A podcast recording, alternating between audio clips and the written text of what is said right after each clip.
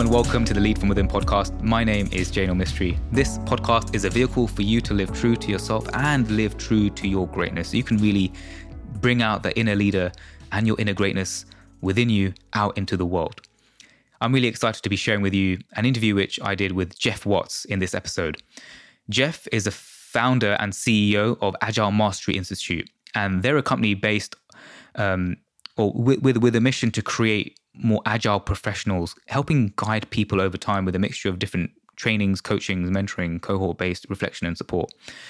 Geoff is an author of a number of different books, including Scrum Mastery, The Coach's Casebook, Product Mastery, and Team Mastery. He's worked with a number of different companies across the world and leaders across the world, um, including BT, Nokia, JP Morgan, Citigroup, KPMG, and, and many more.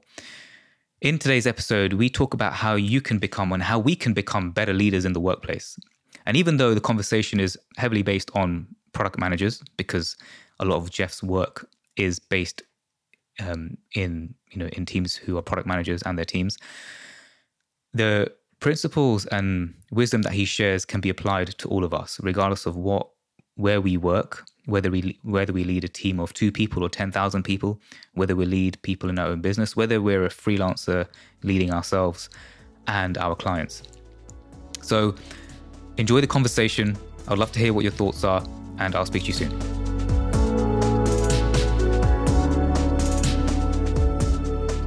Thank you so much for being here on the Lead from Within podcast. It's um, yeah, it's a, it's a true privilege to, to be able to speak to you. Actually, thanks. It's great to be here. So, um, do you want to give a quick intro into in terms of your work and, and your background uh, b- before we get started for, for people who, who may not know um, exactly what what you do?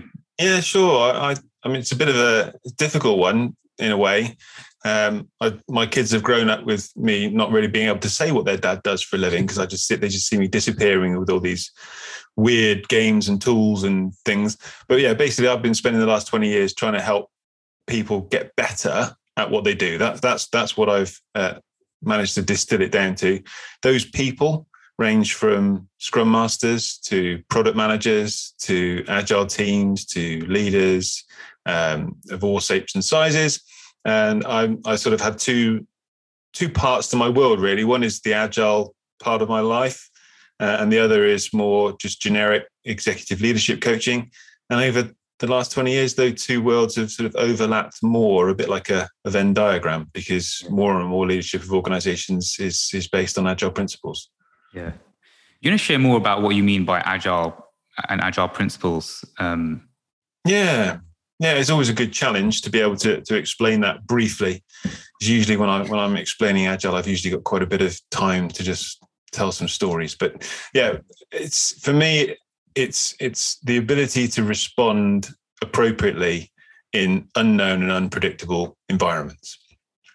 So there are times when you know, you've done something before and you can rely on pretty much things being stable to be able to do the same thing again. But in many situations and more and more situations, those variables are changing. So what we did before isn't necessarily a good predictor of what we should be doing now. Um, and as human beings, we kind of either we're hardwired or we've just been institutionalized to try and rely on our expertise or past experience or just try and work the problem out rather than try something, get some feedback, and then make another quick decision based on the results of that feedback. So that, that's as, as short a description as I can give, I think. Yeah, I really hear you. I mean, I think especially in today's world, I mean, things have always been constantly changing, but in particularly in today's world in the workplace, there's so many different factors involved and are always constantly changing. Um, and so, what would you say? I mean, if, when you work with these organizations and you work with these leaders, um, what really constitutes of great agile leadership? And obviously, you mentioned ad- adaptation to to to certain environments. What else do you? The, with with the leaders that are most agile and most effective in being agile, what what what do you see in them that maybe the ones who are not so great at it? So there's there's the almost the technical challenges, and then there's the psychological challenges. So the technical challenges are it's it's it's quite difficult to to know what the right answer is when you're in an environment that is constantly changing and really highly complex. Mm. Uh, and historically, people have risen to positions of leadership based on their levels of expertise. So the better, the more experienced I become at something, the more I've done it, then the better I am, the more senior I become because I just know more than other people. Mm. But now I don't know more. In fact, it's so complex, it's highly unlikely that I will know as much as the people who are actually doing the work. The, the, the more distant you get from the work, the more out of touch your skills become. So you can't rely on your expertise anymore. So that, that's the technical side of things. You know, we are trained to find an answer, but actually, I probably don't have the answer, and I might not even have the skill set to find the answer anymore. And then there's the psychological aspect, which is so coming to terms with that, coming to terms with the fact that you, you're never going to get a perfect answer.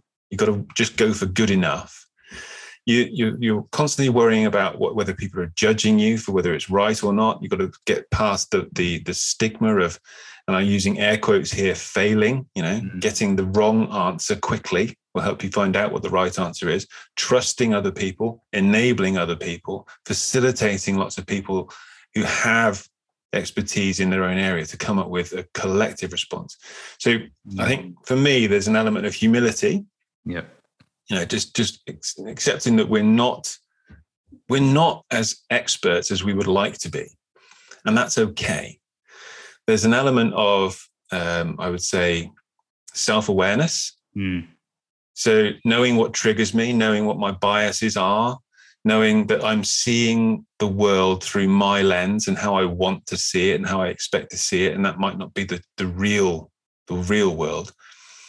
And then i would say so, so I want to say patience because things take time. Self awareness takes time. Actually, trial and error takes time.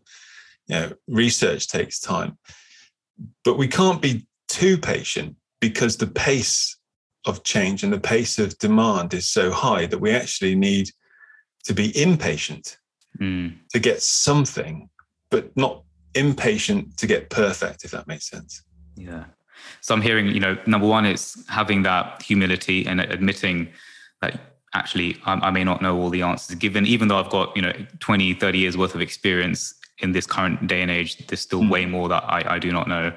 Um, secondly, having the self-awareness and the courage to even acknowledge that and the awareness to have that. And then thirdly, the, um, yeah, this, the, the, the last thing you mentioned was great. You know, it's just about making decisions even if, if, if it is kind of one that may fail, but actually not being impatient to, to, to be to be making decisions regularly, and even though you might fail forward, you're still going forward to, to, yeah. some degree.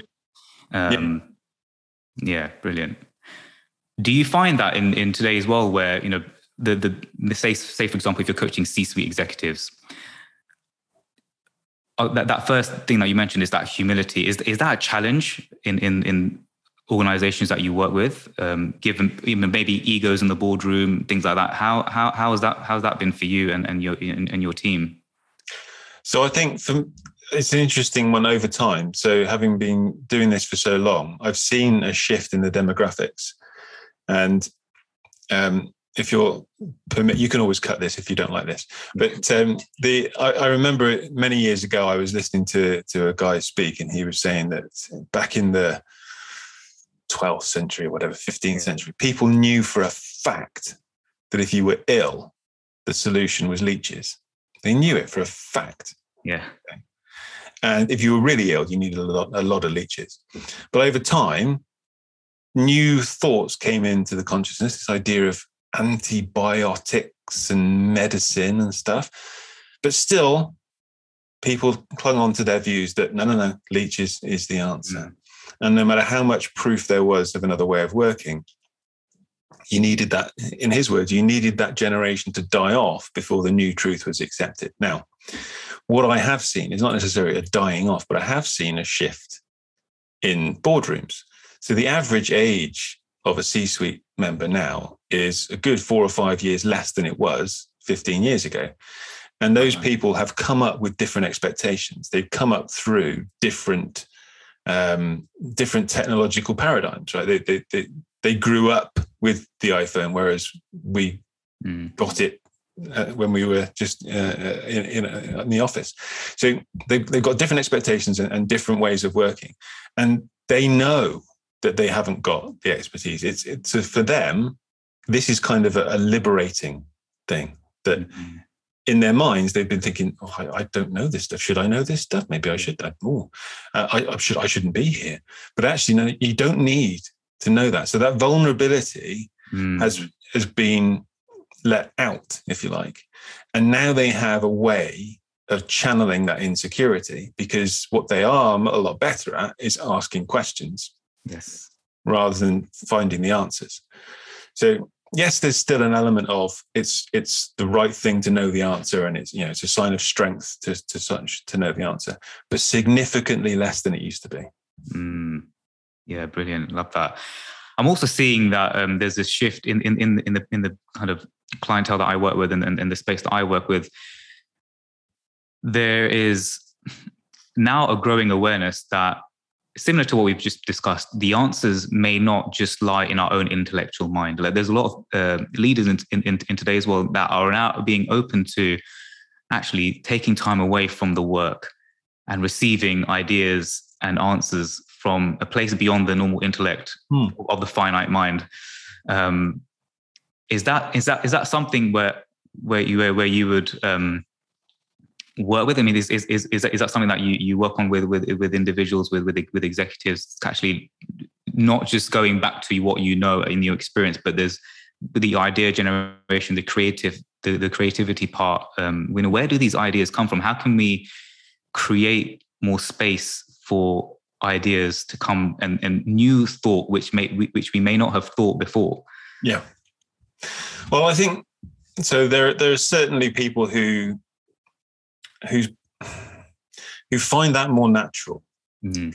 um, so and to a degree I'll, I'll, use myself as a, as a sort of case study here in that i find it difficult to sit down and watch a tv show or a film with my wife and not say, oh, do you know what? That's a bit like being a product manager. And she was like, for God's sake, Geoff, just watch the film, you know? But I I see things and I see patterns and things. And so that there's that.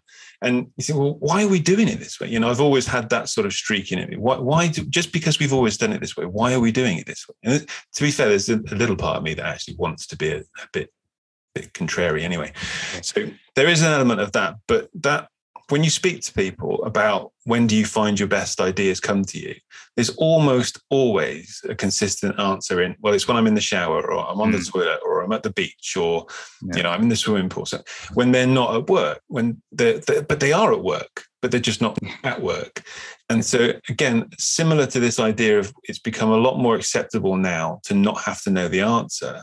It's a lot more acceptable now to see not being at work still being at work. Mm. Just you allowing a different part of your brain to be at work.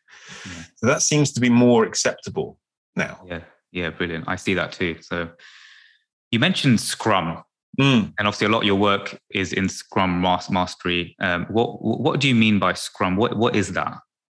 So Scrum is is a is a is a, a method, if you like, of of applying agile values and principles. It's a framework that's been built around the agile values and principles and it's um, it's it's over 20 years old now. You know, for me, it's old it's old news now, but it's still I'm still getting organisations say we want to do some of this rugby stuff, um, mm. and it's unfortunately it's gone through as many products go through. They, they, they go through different sort of trends in, in the in, in, the workplace and the environments, and some people start changing their opinions of things, and it gets more popular and less popular, and people start attacking it and defending it and so on. So it's gone through a few different changes, but ultimately at, at its heart, it's just a structured way of applying the agile values and principles to product development. Right. And are you, are you, are you able to give an example of how that may look like in a in, in, in a team? Like what what does that actually look like in a in yeah? A, so I mean, Scrum's Scrum's pretty simple. Um, so you know, as a as a product manager, I would be asked to instead of specifying a particular solution per se, I'd be asked to you know, come up with my vision or my product goal, my goal for the product. And because I can't do it on my own, you know, I need I need to engage people with lots of skills. I need to bring them on the journey with me. So I would try and engage them in that and I try and break it down so that we can either work out whether this product's going to succeed or fail relatively quickly. Yeah. So I would try and break that down into something that would, would be called a product backlog. And with this team of people who have all these different skills, we would work out how much of that product backlog we could get done in a couple of weeks. We'd give ourselves a couple of weeks to pl- to do that. We'd plan it in you know, a couple of hours, do some work for a couple of weeks, just checking in with each other every day, and then at the end of that two weeks, we would have something tangible that, as a product owner, I could I could use ideally. Mm-hmm. Um, so I can get some as real as possible, real time, absolute feedback. Not, yeah, I think we're on track. It looks okay.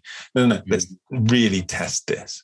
And then I can make some decisions as to whether I want to spend some more money on this, whether I want to ramp it up, whether I want to delay it, whether I want to cancel this and put my money in somewhere else. Um, and it's that iterative, incremental approach to product development every what they call sprints, every couple of weeks. Yeah, I hear that. I think then on what you're describing can be applied to not just product managers, but you know, entrepreneurs who are launching a, a certain uh, kind of MVP or um, you know, it could be applied to really any project. This this iterative planning and con- constant feedback and decision making and adapting it. Um, yeah, anything where there's a huge amount of uncertainty, mm. complexity, or change. Really, if if there's a lot of predictability, then this approach you'd probably say is quite wasteful. Yes. You just work out the right way to do it, follow the best practice, and just do it in the most efficient way. Yeah. But when things are likely to change quite a lot, or there's stuff that we don't know that we don't know yet, yes, then we want to actually manage our risk a little bit better. Yeah. Yeah, absolutely. And it just the, uh, uncovers blind spots that we may not have seen. Yeah, because uh, a lot of stuff that we don't know that we don't know, right? So, um, I was having a look at your website, and it, you mentioned um, on the website where um, it says Scrum Mastery is the difference between doing agile and being agile. Hmm. I love that. I love that difference between doing agile and being agile. Are you able, are you able to explain more about about that and your and your and your take on that? Yeah, it's it's one of those sort of quite difficult things to explain really in words, but words mm. are the best, the best thing we have really. But for me, a lot of people can can follow a process. They can you know they can have meetings, they can create artifacts, they can give themselves roles, and they can do stuff so they can do Scrum. But then actually being able to apply that to different contexts without having to go back to a rule book or ask an advisor. They just, this is the right way to do things. Mm. Not because I know the, I've been told, but because I've got those values and principles embedded in how I work.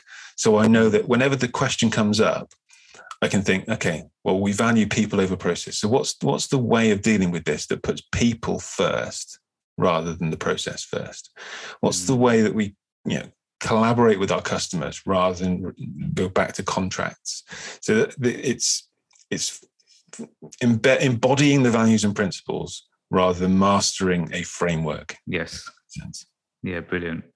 I love that. I think and and that it's like it's, it's as you said it's embodying it's it's, it's it's it's just who you are now rather in rather than doing it for the sake of it because it's it's it's just set in stone and we're just following mm. the structure. It's actually because then you can adapt from this being agile you can then do agile things and it that might be different from the framework but it, because you're coming from this place um given the situation it can yeah. Absolutely, I, I did a lot of work with so this this role of Scrum Master that was introduced when Scrum came around about twenty years ago, it's a, it's a really weird role right. in that you don't have any authority and yet you're expected to provide leadership. Mm. And you know, I I wrote fairly early on that actually the, the aim of someone in this role is to make themselves redundant. Mm. And actually, they should be making the need for Scrum redundant because you've got such a good powerful cross-functional self-managing team working directly with a product manager who knows the consequences of going too fast who knows the value of breaking things down into small chunks and collaborating rather than writing requirements in advance. They're working so well together getting that feedback and inspecting and adapting. They don't need the structure. They don't mm. need the artifacts. They don't need labels. They're mm. just doing it, doing it yeah there's no need for anyone to facilitate any of that anymore. So yeah, it's, it's, a weird role in that regard. Yeah, and I guess um, that's that's a big cultural shift within organization. I guess that getting there. What and obviously that that's something that you work with in developing that kind of culture within organizations. What are the main challenges do you see that organizations have in actually being agile and and, and, and developing this culture and, and this way of being in short termism. Short termism. Mm. It's the number one thing. And there's lots of reasons why. You know, uh, I, I, I truly believe that there's there's no one out there who is trying to do a bad thing. They're trying to fail in their job mm. uh, and make things deliberately difficult for for for organisations. But you know, organ- most organisations owned by shareholders. A lot of those shareholders want short-term returns. Mm. Um, a lot of managers are or leaders are making commitments and going to be judged on short-term milestones being met. And so there's a constant pressure for faster, faster, faster. And actually, ironically, if agile and scrum done well will lead to faster faster faster but if the focus is on faster faster faster mm. then you get rubbish fast mm. yeah not just poor quality but you get um, actually institutionalized and structured poor quality. So it's very difficult then to fix it and build on top of it. You get people leaving, you get poor morale, you get it's hard mm. to hire talent and so on. So there's all sorts of things that slow you down if you focus on just going fast. Yeah. So organizations, for example, will say, so if we don't need a scrum master in the long term, then let's just start without a scrum master. Mm. Or let you know, we haven't got enough budget for you know one scrum master per team, so let's have one for six teams and they're, they're so short termist in trying to get there too quickly that they never get there. Mm. That's the number one barrier for organizations. And it comes back to my, my comment around patience and impatience. You know, it needs to have a healthy impatience. Yeah. Yeah.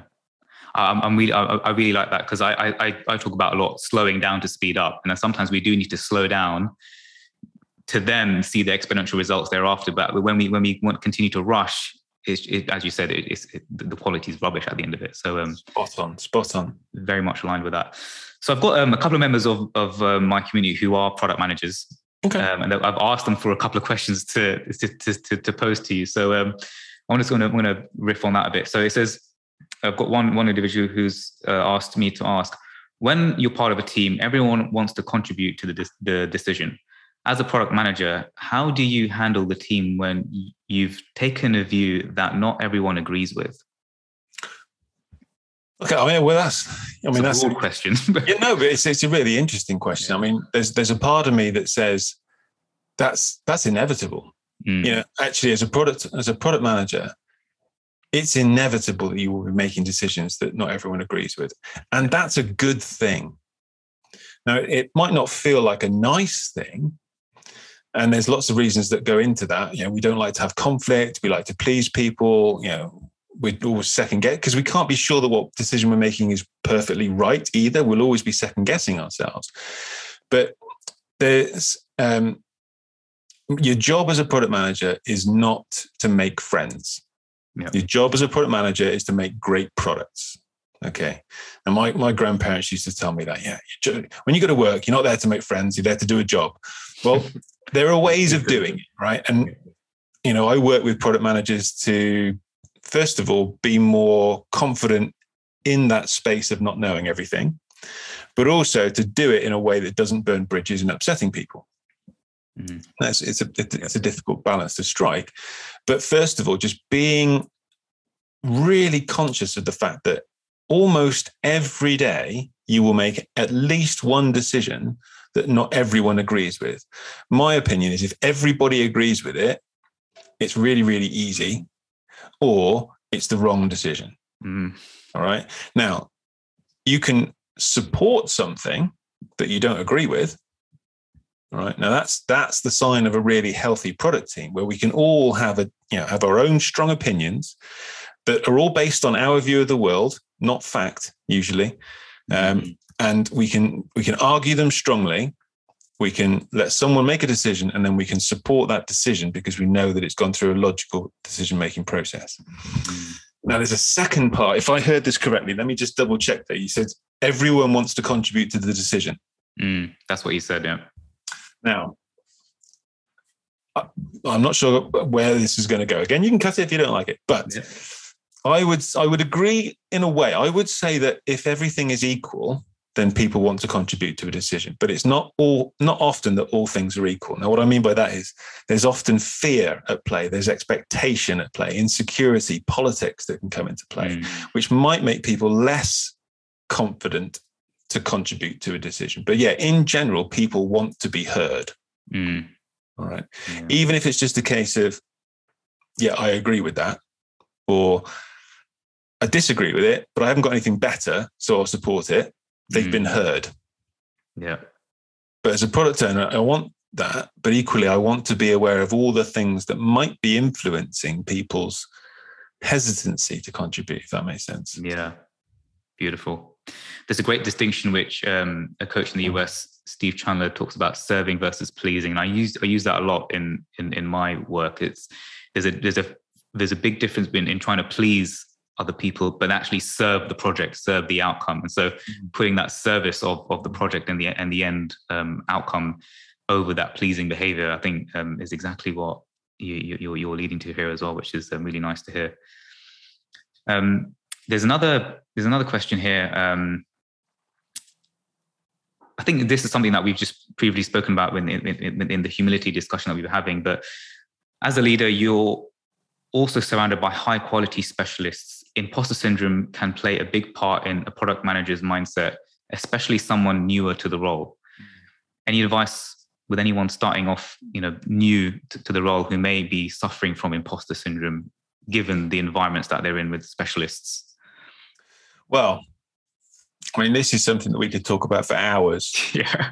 But um, bear with me on this one. So, imposter syndrome, I would say, I mean, I used to say around about 75% of people that I work with have suffered from imposter syndrome at some mm-hmm. point. Now I would say more.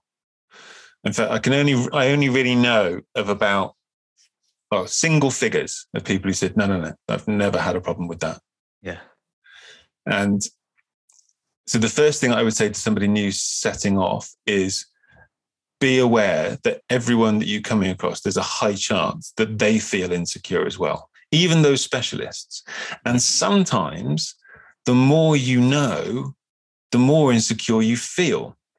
And I was just coaching someone this morning, a product manager this morning, who I've been coaching them for about six, nine months. And they we were talking about their, their growth and their progress and so on. And he said, I can't really put a finger on it, but you know, I feel I have definitely grown a lot, but also I've realized how much I didn't know back then and how much I still don't know now. So yes, I've come a long way, but actually I've, just got more questions than I had before. And I think that's completely normal. So mm. it's it's a yeah, it's a it's, it's incredibly empowering for a lot of people to realize that there isn't a correct answer at the back of the book. Mm. Yeah. And you know, something that I like to tell product owners a lot is a bad outcome is not necessarily reflective of a bad decision. Mm. Okay. In an, un- in an unpredictable and complex world, you can make exactly the right decision that doesn't lead to the right outcome because there are variables that you don't know and you can't see. So just because you get the wrong outcome doesn't mean that you necessarily made the bad decision. Equally, a bad decision doesn't necessarily mean that you're a bad product owner. Mm. Okay. Because we all make mistakes. Yeah.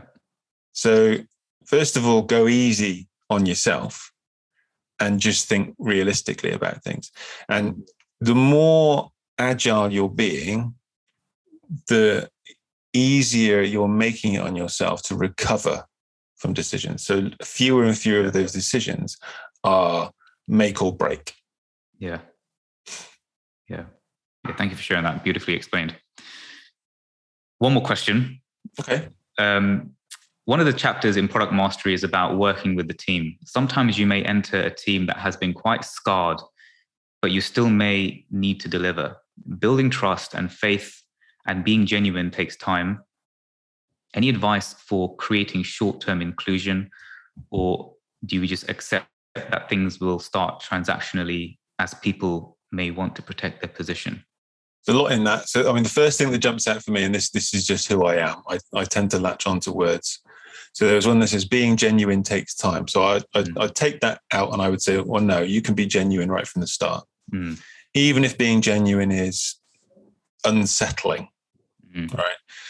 But building trust and faith, yeah, takes time.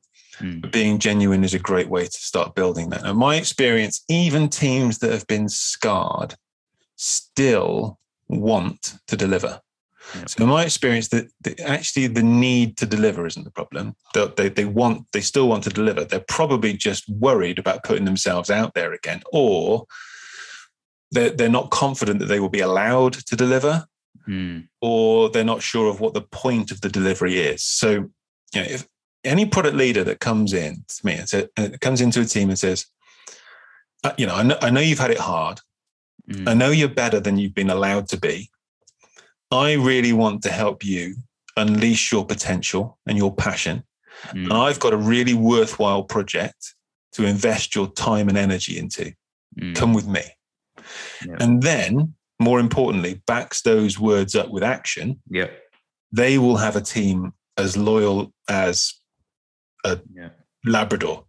yeah, yeah, because that all all a team want to do is put their skills into practice. Yeah, yeah, on something worthwhile.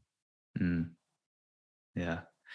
I love that, and I think you, by by doing that, you're also creating a safe environment. You're, you're creating a trusting environment, and you're obviously work leading with integrity because you're following those words that you're saying. But you're creating a safe space where people are actually kind of okay and failing, and it's, it's not about them; it's about the mission um, mm-hmm. and, and, and, the outcome. Um, yeah, brilliant. Leading on to that, one thing which um, I think in one, I think also in product mastery, you, there, there's a there's a chapter in there that talks about you know good product owners lead from the front, great product owners lead from within. Mm. Um, tell us more about that. What what what what what yeah what what what what brings that what's the difference between leading from the front and leading from within and what do you mean by you know that so i'll, I'll give you just a very brief little bit of um, context i suppose so scrum was quite um, quite explicit and it says product owners have the authority to make all the decisions necessary around the product now in reality there are a lot of product managers and product owners in, in organizations that actually don't have a huge amount of authority, um, but they still have a lot of responsibility. Um, so if let's just take it from the, the, the, theoretical point of view and say I do have authority as product manager, I could say this is this is what I need. Okay, this is what I need you to deliver. Deliver it for me. This is where we need to go. Go. Mm. And sometimes that can be really really inspiring, but if that if there becomes doubt as to whether this is correct, we've predicted everything and analyzed things and it's all working out. As soon as we start getting to the point where, hold on a minute, this doesn't seem to be matching up to what they said it was going to be, there's there's a loss of faith, there's a loss of connection. And we're relying solely on that person's expertise then. We're not really generating anybody else's. Mm-hmm. So the alternative is actually to position yourself rather than someone at the top of the hierarchy chain and leading from the front is actually positioning yourself with them. So you are together. You're going to work this out and you're going to solve this together. Whenever we come up against this piece of information that we weren't aware of that sort of throws our plan a little bit, or we uncover another unknown unknown, we'll tackle it together. It's not a case of you are my suppliers and I am your customer. No, we are mm. partners in this product development effort. And that that positioning on an even keel um, with mutual beneficial goals in place is what I talk about when I say leading from within. Right. Brilliant. So you're you're not you're not separate from the team, but you are one with the team. Yeah. Yeah. Love that. I can't succeed without them. They can't succeed without me. Mm. Love that. And so I guess my, the, the final thing which which I want to ask about is um, also you're, you're an experienced coach and you've coached many many individuals in, in, in different companies and um, one thing which I also love from from kind of understanding your work and reading your website, it, there's, there's something that says here, um, coaching is about helping other people find their solution based uh, on getting a better understanding of their situation. It's not about trying to work out how to wheel your solution into other people's minds so that they say what you want them to say. I think this was one of your um, maybe your team members' blog posts that was mm-hmm. on your mm-hmm. website. I love that, and I think obviously in today's world, greatly so, uh, more leaders are uh, being more adept to, to coaching and coaching others rather than just telling them what to do, given their experience. And so, um, what I mean, so I, I, love that because it's not so much about putting your own stories and your own way of do, on doing things onto others, but bringing the, the, the best out in, in them and their ideas. And so, what would you say? That's one thing, but do you have any kind of do you have like top three things that you would see in great leaders who are great coaches within organizations? What what what what what are the top kind of few things that um, really, really resonate and and, and uh, uh, that, that do you see that you know makes a great leader and, and a great coach within an organization?